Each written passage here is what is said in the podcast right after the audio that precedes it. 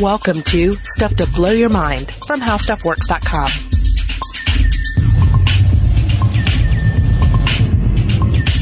Hey, welcome to Stuff to Blow Your Mind. My name is Robert Lamb. And I'm Julie Douglas. Julie, what are you doing? You're closing your eyes and you're you're touching your nose. I'm touching my nose. I am being a pro proprioception champ right now. Oh, proprioception. Yeah. The subject of today's episode. And this really gets down to what may seem at first like a very basic concept, right? Mm-hmm. Where is our body? Where are we? Where are we in terms of time and space? Where are our arms? Just sort of basic stuff that we take for granted on a near constant basis. Yeah, this at first glance seems kind of like a stoner question. Mm-hmm. Like, where is my body? It's right here. Um, but you're right. If you look at it a little bit closer, it's amazing that we can locate ourselves in our bodies, that we have this meta sense that combines our brain's knowledge of what our muscles are doing with a feel for the size and the shape of your body. Because as we know, um, the way that we take in data and we parse it in our brains is not always um, so straightforward and it's not always actually correct. So of course we're going to talk about some weird things happening with proprioception.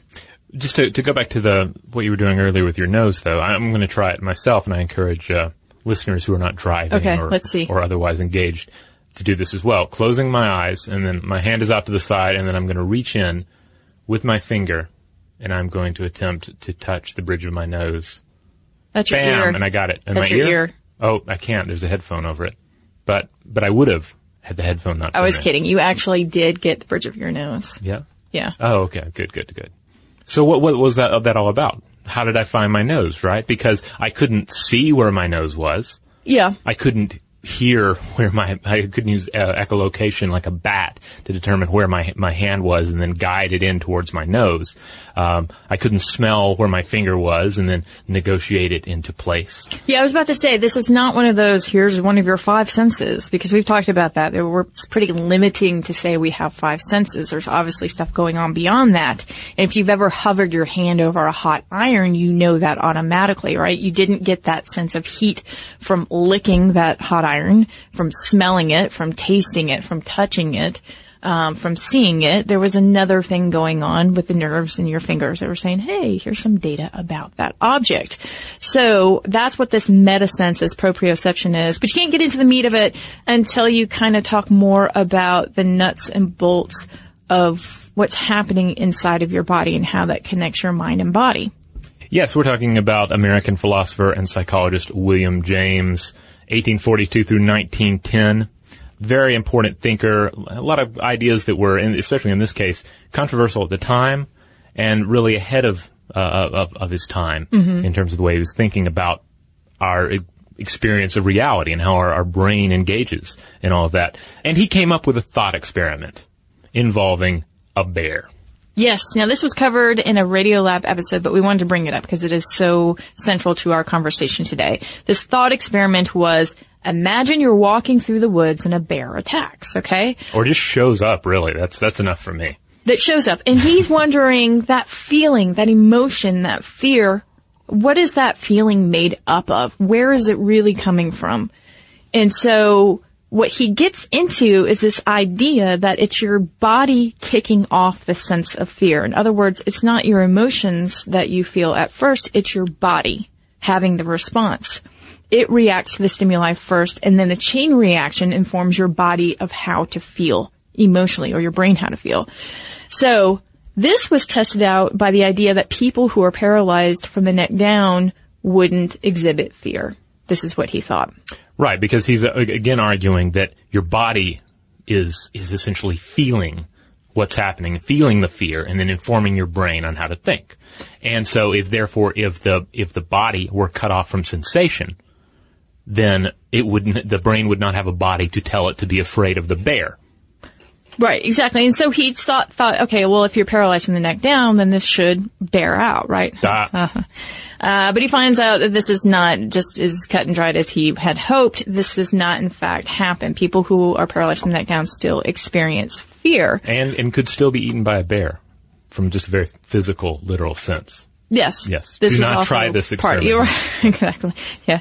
However, some century or so later, uh, neurologist Antonio Damasio, the director of the Brain and Creativity Institute at the University of Southern California, who is a paraplegic psychologist, thought there might be something to this because he said that uh, his emotions weren't as strong since um, becoming paralyzed.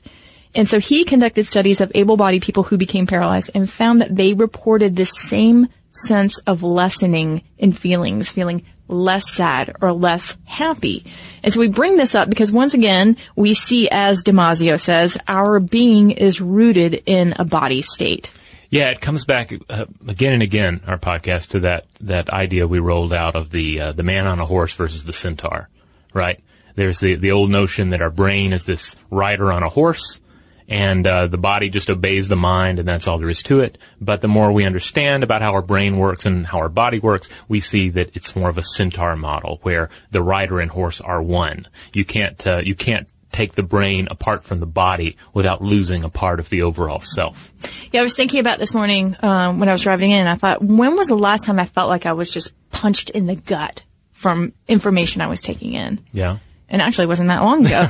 and uh, I thought, you know what? That was exactly it. I felt that physical ugh in my stomach, and then I had a cascade of emotions that followed it. Yeah, I think they, they brought this up in the Radio Lab episode. Um, well, they, they were talking about our own memories of, uh, of feeling fear, but it made me think about reading stories in which someone encounters something fearful, uh, which which I frequently find that because I read a lot of horror and suspense. But but when you when you read these stories, it's never something like, and then Randolph encountered a ghost and had the idea in his head that he should feel afraid. No, it's always, the author always describes a visceral reaction to something horrifying. You know, hearts are leaping, skin is crawling, um, bowels are maybe voiding, but, but, but that stuff comes immediately before, sometimes separated by seconds, minutes, days, hours, whatever, before they actually are able to uh, assemble what's happening in their mind. Yeah, that's why that that uh, cliche of being punched in the gut is so true because we have an innate sense of this pro- proprioception working on our emotions, right? Um, so again, let's talk about proprioception. Uh, what is it? Uh, it is actually stimuli relating to position, posture, equilibrium, or our internal conditions. Um, it is the sense, or rather senses of position and movement of our limbs and trunk, the sense of effort, and the sense of force, and the sense of heaviness. Yeah. And all of this information coming together in the brain to form a picture of who we are. Well, not, well, not as much who we are in this scenario, but what we are, what our parts are composed of, what those parts are doing, and where we physically are. And it's interesting because if you, if you just take any given moment, we tend to fall back on a, a visual understanding. Mm-hmm. If you if you ask yourself the question, well, what's my body doing and where am I? We think, oh, well, this is me because I see me and I see my surroundings, so I know where I am. We tend to think just visually about it, but it's far more complicated than that. Yeah, and that comes down to body schema in this sense of body ownership. So you, in, in body schema, you have this model of where your mind thinks your body is in time and space. And in the paper, an implicit body representation underlying human position sense, authors Longo and Haggard say that human position sense must refer to a stored body model and this model has the body's metric properties like body part size and shape. And in their study, they found that without cues from a person's environment or their own muscle movements, and we'll talk more about mm-hmm. that, that a person's implicit mental map of, say, their hand, when they tried to recreate it for the researchers, was greatly distorted. And it bears out this idea that you can't have just the mental map alone of the body schema to, to really know where you are in time and space. You have to have other clues. Yeah, it, it made me instantly think of Game of Thrones for some reason. Um, have you watched any of the, the show? I have, yeah. Well, you know, there are a lot of scenes inevitably, especially when things get a little more uh, uh, warlike, uh, where you'll have generals staring down at a map, and then there'll be pieces on the map representing where the army is. Now, for a general to command an army, you're having to depend on uh, that general sending out messages to the to the army to command where they're going to go, and then those individual units uh, in the in the army are sending back messages to the general to let uh, he or she know where the army is, and then uh, all of that is put on a map, and then the general has a has an idea uh, in his or her head uh, regarding the shape of the army, the formation of the army, where the army um, is, and where it is going, and not to encourage a, a horse and rider view of the the mind body connection, but that's kind of what's happening here. There's all this data coming together and it's and assembling to, to and it's really kind of a complicated uh, uh, cognitive process. I mean, it, the human experience is more like a tapestry.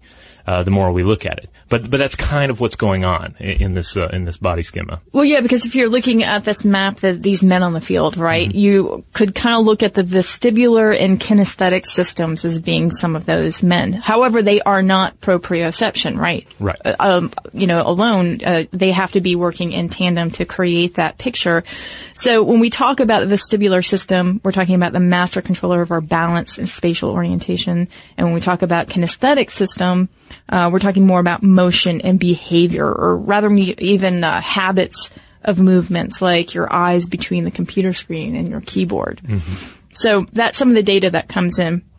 But according to Joseph Bennington Castro, and he's writing for IO9, quote, comparatively, proprioception has more to do with body position and focuses on the cognitive awareness of the body in space. So it's not just those two elements of vestibular and kinesthetic.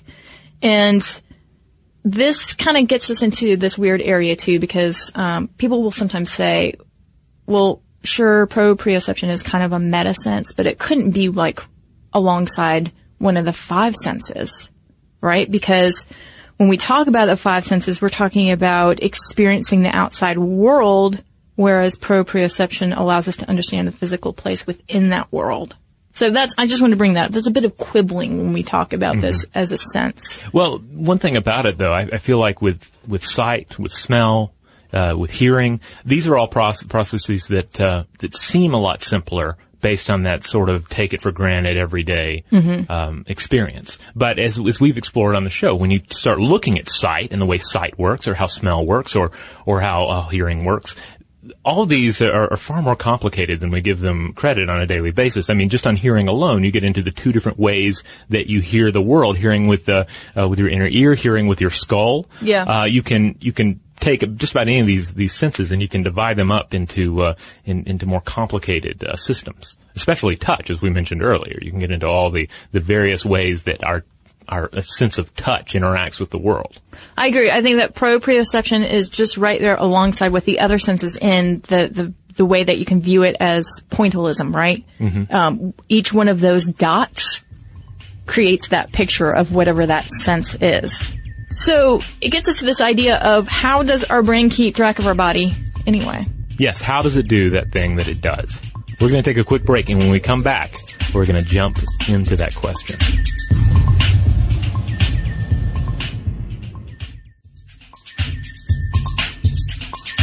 All right, we're back, and we're going to talk about how our brain keeps track of our body. So, uh, we're going to go sort of into the nitty gritty in a second, but let's get this obvious part out of the way when we talk about equilibrium and orientation, because in humans, gravity, position, orientation, those are all registered by tiny grains called otoliths moving within two fluid-filled sacs in the inner ear in response to any change or position in orientation and their motion is detected by sense hairs. So rotation is detected by the inertial lag of fluid and the semicircular canals acting on the sense hairs. Okay, let's get in the weeds with all that stuff.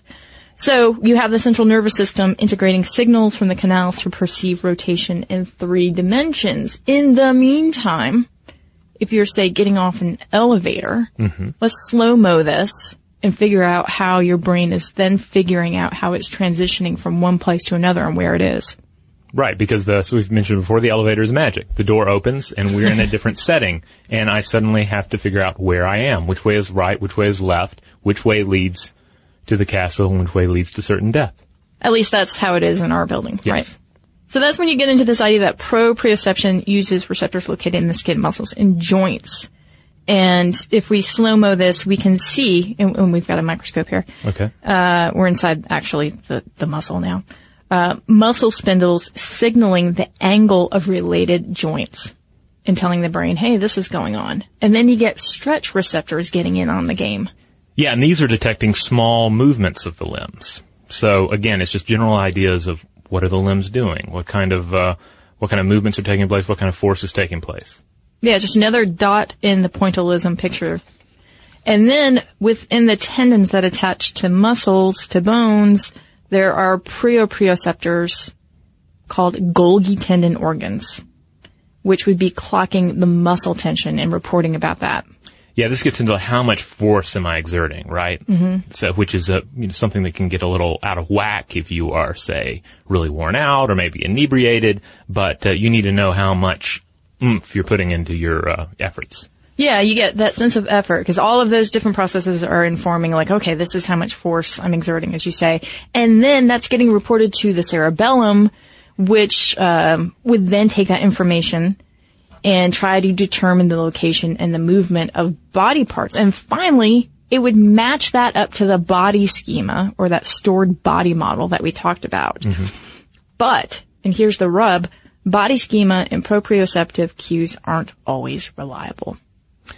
Yeah, because especially body schema, we've we've discussed before how the fact that body schema is malleable is key to our success as a tool using organism. Mm-hmm. Because if you remember from our, our episode on tool using tool use, when we use a tool, be it an ink pen, a hammer, or a battle axe, the brain adapts to that tool and incorporates it into the body schema, which works to our advantage uh, this particular life hack, if you will, when we need to write something, hammer something, or chop someone's head off. So you can see how when someone looks at a rubber hand, for instance, ah. they might think that it's their own. Not initially, of course, but as you say, this idea that something becomes part of you um, is steeped in a study by Marcello Costantini, who had subjects view stimulation of a rubber hand and at the same time their own hand was touched in the same manner. Okay, so they're say seated at a table. Mm-hmm. Have your own hand here. There's another rubber hand next to it. Mm-hmm. That hand is being stroked. Your hand is being stroked. So you have the visual information of these two arms being stroked, and then you have the, the, the sense data reaching your brain as well of a hand being stroked. Yeah, I mean, they come to feel like that rubber hand is part of their own body, and this is called proprioceptive drift. And it's an example of how easy it is to have a spatial mismatching. And um, in the abstract of the paper that Costantini has, says current sensory evidence about what is me is interpreted with respect to a prior mental body representation. Hmm. Meaning that this idea of where we are, who we are, is kind of easily messed with. In fact, you can take the same idea and you can uh, you can extrapolate it a little more and actually make the test subject feel as if they have three arms. And for this, we look to a 2011 study from Sweden's Karolinska Institute, uh, and this this is pretty pretty amazing. Again, similar in, in a sense to the rubber hand illusion. Uh, they created an experiment where subjects had a prosthetic but realistic rubber arm placed right next to their right arm.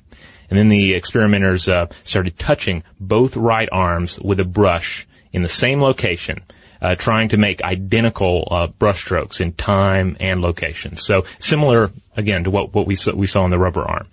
And and remember, this is a first-person view of this. Yes. They're, they're seeing this as their arm. Yeah, it's imagine not yourself, separate across the room. Right. Imagine yourself at that table, looking down at your one left arm, your right arm, and then this plastic right arm there as well, and some stranger is stroking it. Um, and w- what happens is, is, is pretty crazy. Uh, according to head researcher Arvid Guterstam, what happens is a conflict arises in the brain concerning which of the right hands belongs to the participant's body. Which one uh, could expect what one could expect is that only one of the hands is experienced as one's own, presumably the real arm. But what we found surprisingly is that the brain solves this conflict by accepting both right hands as part of the body image and the subject's experience having an extra third arm. So again, it gets into that same idea of the body schema saying, all right, my, the, the end of my left hand is a battle axe now. Okay, we can roll with it. And here the body schema is updating and saying, all right, there's a third arm. Sure, and we've seen this psychologically before too. Like, how do people accept some some piece of information that is starkly different from what they thought was happening? Well, they just accept it, right? Yeah. Um, so it's kind of not too you know surprising that this would happen.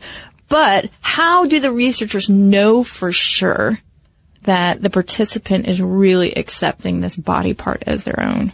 Well, you've got to uh, you got to inflict a little pain.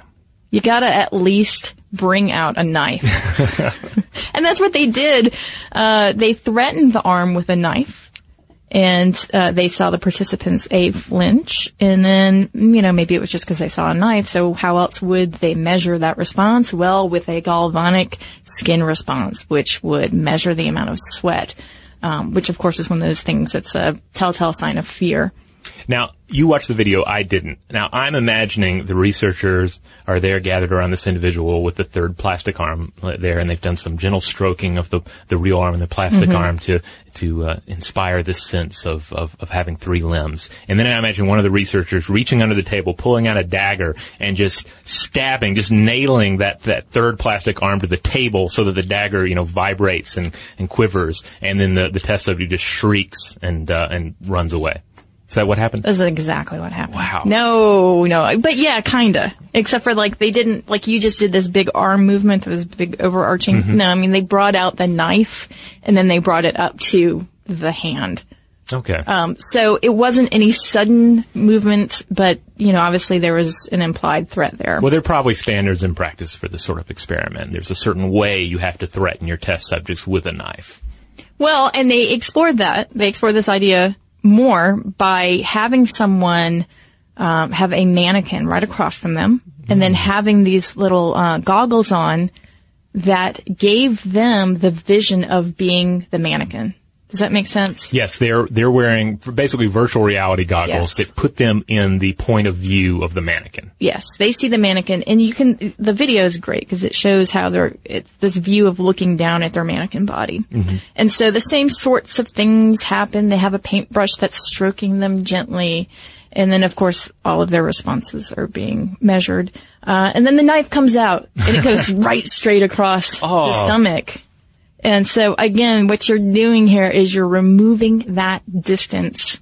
Um, you're changing it from a, a, third person narrative, as we discussed before, to a first person narrative. Yeah, this is fascinating. I recently uh, um, wrote a blog post about a recent study where they they t- took a similar situation. They had a, a lecture giving a, a, lecture about some uh, some topic, and they had individuals that were uh, that were in a they, everyone was in a virtual reality environment to view this lecture. But some people had that third person, sort of like that over the shoulder video game mm-hmm. persona, like like looking at a mannequin sitting in front of you, and the others had that first person uh, view. And they found afterwards that the people with the first person view had better comprehension of the material in the lecture versus the third person, which again, you take the, the human experience out of the body experience and you lose something. In this case, um, uh, memory, comprehension of what is experienced in that body. Right. So that that distance, that objectifying, doesn't mean it's part of you, so it's not as important. So the same mm-hmm. thing with mannequin. All of a sudden, if you are looking at yourself as a mannequin, you're the first person. You're you're the one who's having the knife dragged across your chest, and you're going to show that in a fear response. Um, so we're actually going to be touching on this a little bit in the sense of unconscious commonality uh, in the next episode, in which we talk about uh, nominative determinism, essentially names forming our personalities. Mm-hmm. But um, but even then, when you see someone having the same name as you, you feel connected to them. You get a little bit closer to that first person experience, right? Yeah. And we see this in, in our body schema, and then we see it play out uh, in our unconscious. Which brings us to the subject of out of body experiences, because ultimately an out of body experience, which which does exist as an experience, mm-hmm. uh, you know, it's it's not a situation where your soul is drifting away from your your body or your your you know your your mind is about to travel the astral plane, but the experience of existing outside of your body for brief uh, periods is is a reality, and it's kind of the the ultimate uh, in in leaving the body schema, leaving uh, proprioception behind. Right, because um, we we talked about this in different senses before. Like, um, if you have ever experienced sleep paralysis, yes. what is that but a misfiring of your brain and your muscles? You're waking up, but your brain's not quite there yet, and so you can't move your body yet. Um, in the same way, proprioception can go awry in out of body experiences. Essentially, that is the basis for them. And this has been looked at in pilots because pilots, they can experience the sensation of being outside of their bodies in something called G-LOC. That's called gravity induced loss of consciousness. And this occurs frequently with fighter pilots, right? Yeah, if you've ever played a uh, fighter simulator, which is my main uh, tie-in to uh, to this sort of stuff, since I've never piloted a plane, uh, you you know if you, you pull too many G's, Mm-hmm. you can experience say a red out where all the blood surges to your head. You can get a gray out or even a blackout as the bra- as the, the the blood leaves your brain and heads uh, towards your abdomen. Uh, and of course, our brain needs to have blood to function. And so if enough blood leaves the brain, if you pull too many G's, you black out, you lose consciousness. But some other interesting stuff can occur there as well, as explored by Dr. James Whinnery. Um, and this is the the uh, the individual who was uh, interviewed on that episode of Radio Lab we were mentioned earlier, specifically in a section of that episode titled "Out of the Body." Roger.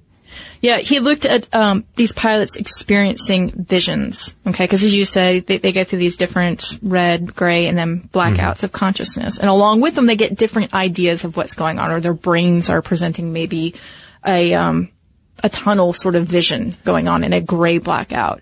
But those people, those pilots who experience blackouts, some of them said, "Hey, I had some weird vision." Yeah, like it's it's one thing to like some of the examples where I found myself on the wing of the plane looking at it myself, and that's that's weird and interesting. Yeah. And- but it's more based in all right the reality of where you were. You just saw yourself outside of yourself. You were kind of viewing that uh, model of the self that we talked about earlier instead of experiencing it from within, or or simply blacking out. All right, that's fine too. But but some of the stories, for instance, where you're blacking out and suddenly you're fishing on a river somewhere, which sounds so cinematic Yeah. and made up that it, it uh, uh, you know, I, I wouldn't have even bought that idea had I seen it in a movie. Like our hero blacks out while fighting uh, the Germans in the air, and suddenly he's back home fishing. I would have said that's complete hooey, but that's exactly the type of experience that Whinnery uh, came across in his studies. Yeah, they're fishing. There's another one, um, which the guy was shopping for ice cream. I love that one. So what I thought was interesting about both of these examples is that in this dream or what they call vision, um, they were struggling with motor control. They were mm-hmm. struggling with the reel. They were struggling to try to reach into that ice cream freezer to extract the ice cream. And so what you see here, I think, is this idea that the brain is trying to square where it is in the motor control necessary to, to help it try to get its proprioception back. Right. The body, the person, the pilot is in a situation where they're trying to pull back on the controls and gain control of the aircraft again, but they're, they're losing consciousness, they're blacking out. The brain is essentially losing not only a visual understanding of where the, the individual is, but also a uh, proprioceptive understanding of, of, of what's going on. And therefore it has to fill in the blanks. Uh, we, we've, we've run across examples of this in the podcast before where the brain has to, and and actually on a regular basis, fill in the missing pieces in its perception of the, of reality. Now, 40 of the subjects who reported out-of-body experiences, um, a subset of them had that kind of white lights at the end of a tunnel vision. And we've heard about this before, right? Um, turns out they were out the longest. And again, that gives us a clue about the sort of um, distance that they were from their bodies. The longer they're out, perhaps the less sort of data that they're getting and the less that their minds can create a picture of where they are. And the idea is that they're just so disassociated, disassociated from their bodies that their minds can't really pin them to space and time. And in that absence, that's the story that's created. Yeah. Um, it's interesting. In a 2005 study pu- published in the Journal of Neuroscience, the researchers actually used uh, transcranial magnetic stimulation of the temporoparietal junction. Yeah. And they were able to impair the mental transformation of the body in healthy volunteers, essentially inducing an out-of-body experience. And uh, did a recent episode. This was with uh, the, the the guys from uh, Stuff They Don't Want You to Know. Came on and we did one about shadow people. Similar situation there. Uh, electrical stimulation of the TPJ, uh, which uh, concerns self-processing, uh, self-other distinction, multisensory body integration. There's no one part of the brain that's involved in proprioception, but uh, but certainly the TPJ is in the mix. And in this case, uh, in this one particular study that we mentioned in that episode, uh, by electronically stimulating this part of the brain, they're able to induce the perception that uh, that there is another you, a sort of stranger you, uh, just uh, like a few inches or less away from your body. So just able to Yeah. take the the idea of who we are and where we are and skew it just a little bit. Yeah, if anybody's interested in reading a bit more about this, John Horgan has a great book called Rational Mysticism, and he interviews Michael Persinger, who is one of the people who uses those transcranial magnets, and uh, who has looked into this idea of ghosts, Ah, right? This is the God helmet guy. The God helmet, right? And and um, I think you, you can get a good sense of how easy it is to kind of mess with someone's reality by by warping it a little bit in the magnetic field there. Um, but anyway, uh, yeah, I mean it's it's it's fascinating to me just because we take it for granted this idea that we're rooted in our body and we are who we are and we're just moving through time and space. But um, you know, to go back to Walter James and that bear thought experiment, I think it says so much about how we perceive and color our emotions and experiences of life through our body. Yeah, one of the things I love about uh, proprioception is that essentially this is key to this uh, embodied, consistent self uh, that we perceive at the center of a changing universe, which is part and partial to everything from the the you know illusion of the soul to personal importance. I mean, so much of the human experience uh, hinges on this sense. Indeed, it does. I'm hinging on it right now. Are you okay? yeah. Hinge on, hinge on. So there you have it. I hope that forces everyone to just take a, a few seconds during the course of your day to just stop and think about how complicated this uh, this scenario is, in which we we know exactly where we are and what our body is doing. It's uh, again, it sounds a, a bit like stoner talk, but it's it's truly amazing that we know where we are and know where our body is. Yeah, it reminds me of when I was little. I used to do, I guess, what you would call a thought experiment. I used to imagine myself on a grid, and I would imagine myself getting tiny, tiny, tiny, and then getting huge. And the sense of that scale in my own mind and body, I- I used to think that I could physically feel those effects because I was insane, um, and I was six years old. But uh, but it is kind of one of those things that it's just amazing when you look at it a little bit closer. And if you guys have any personal experiences with this, whether it's out of body experiences or just ever feeling sort of um, disassociated with your body, we would love to hear about it. Yes, indeed. Uh, so be sure to get in touch with us and share those stories with us or just your general thoughts on this topic. As always, the best place to go for the Stuff to Blow Your Mind experience is stufftoblowyourmind.com. That's where uh, you will find all the latest podcast episodes and all the old podcast episodes going all the way back to the beginning. You'll find um, over a thousand blog posts. You'll find uh, a whole bunch of videos as well as links out to our various social media accounts such as Facebook, Twitter, Tumblr, Mind Stuff Show. That's our name on YouTube. Um, and uh, Julie, is there another way they can reach out to us, perhaps with their minds, or am I forgetting something? Well, their minds and their bodies, specifically like just tapping out an email. Ah. And you can do that at blowthemind at discovery.com. For more on this and thousands of other topics, visit howstuffworks.com.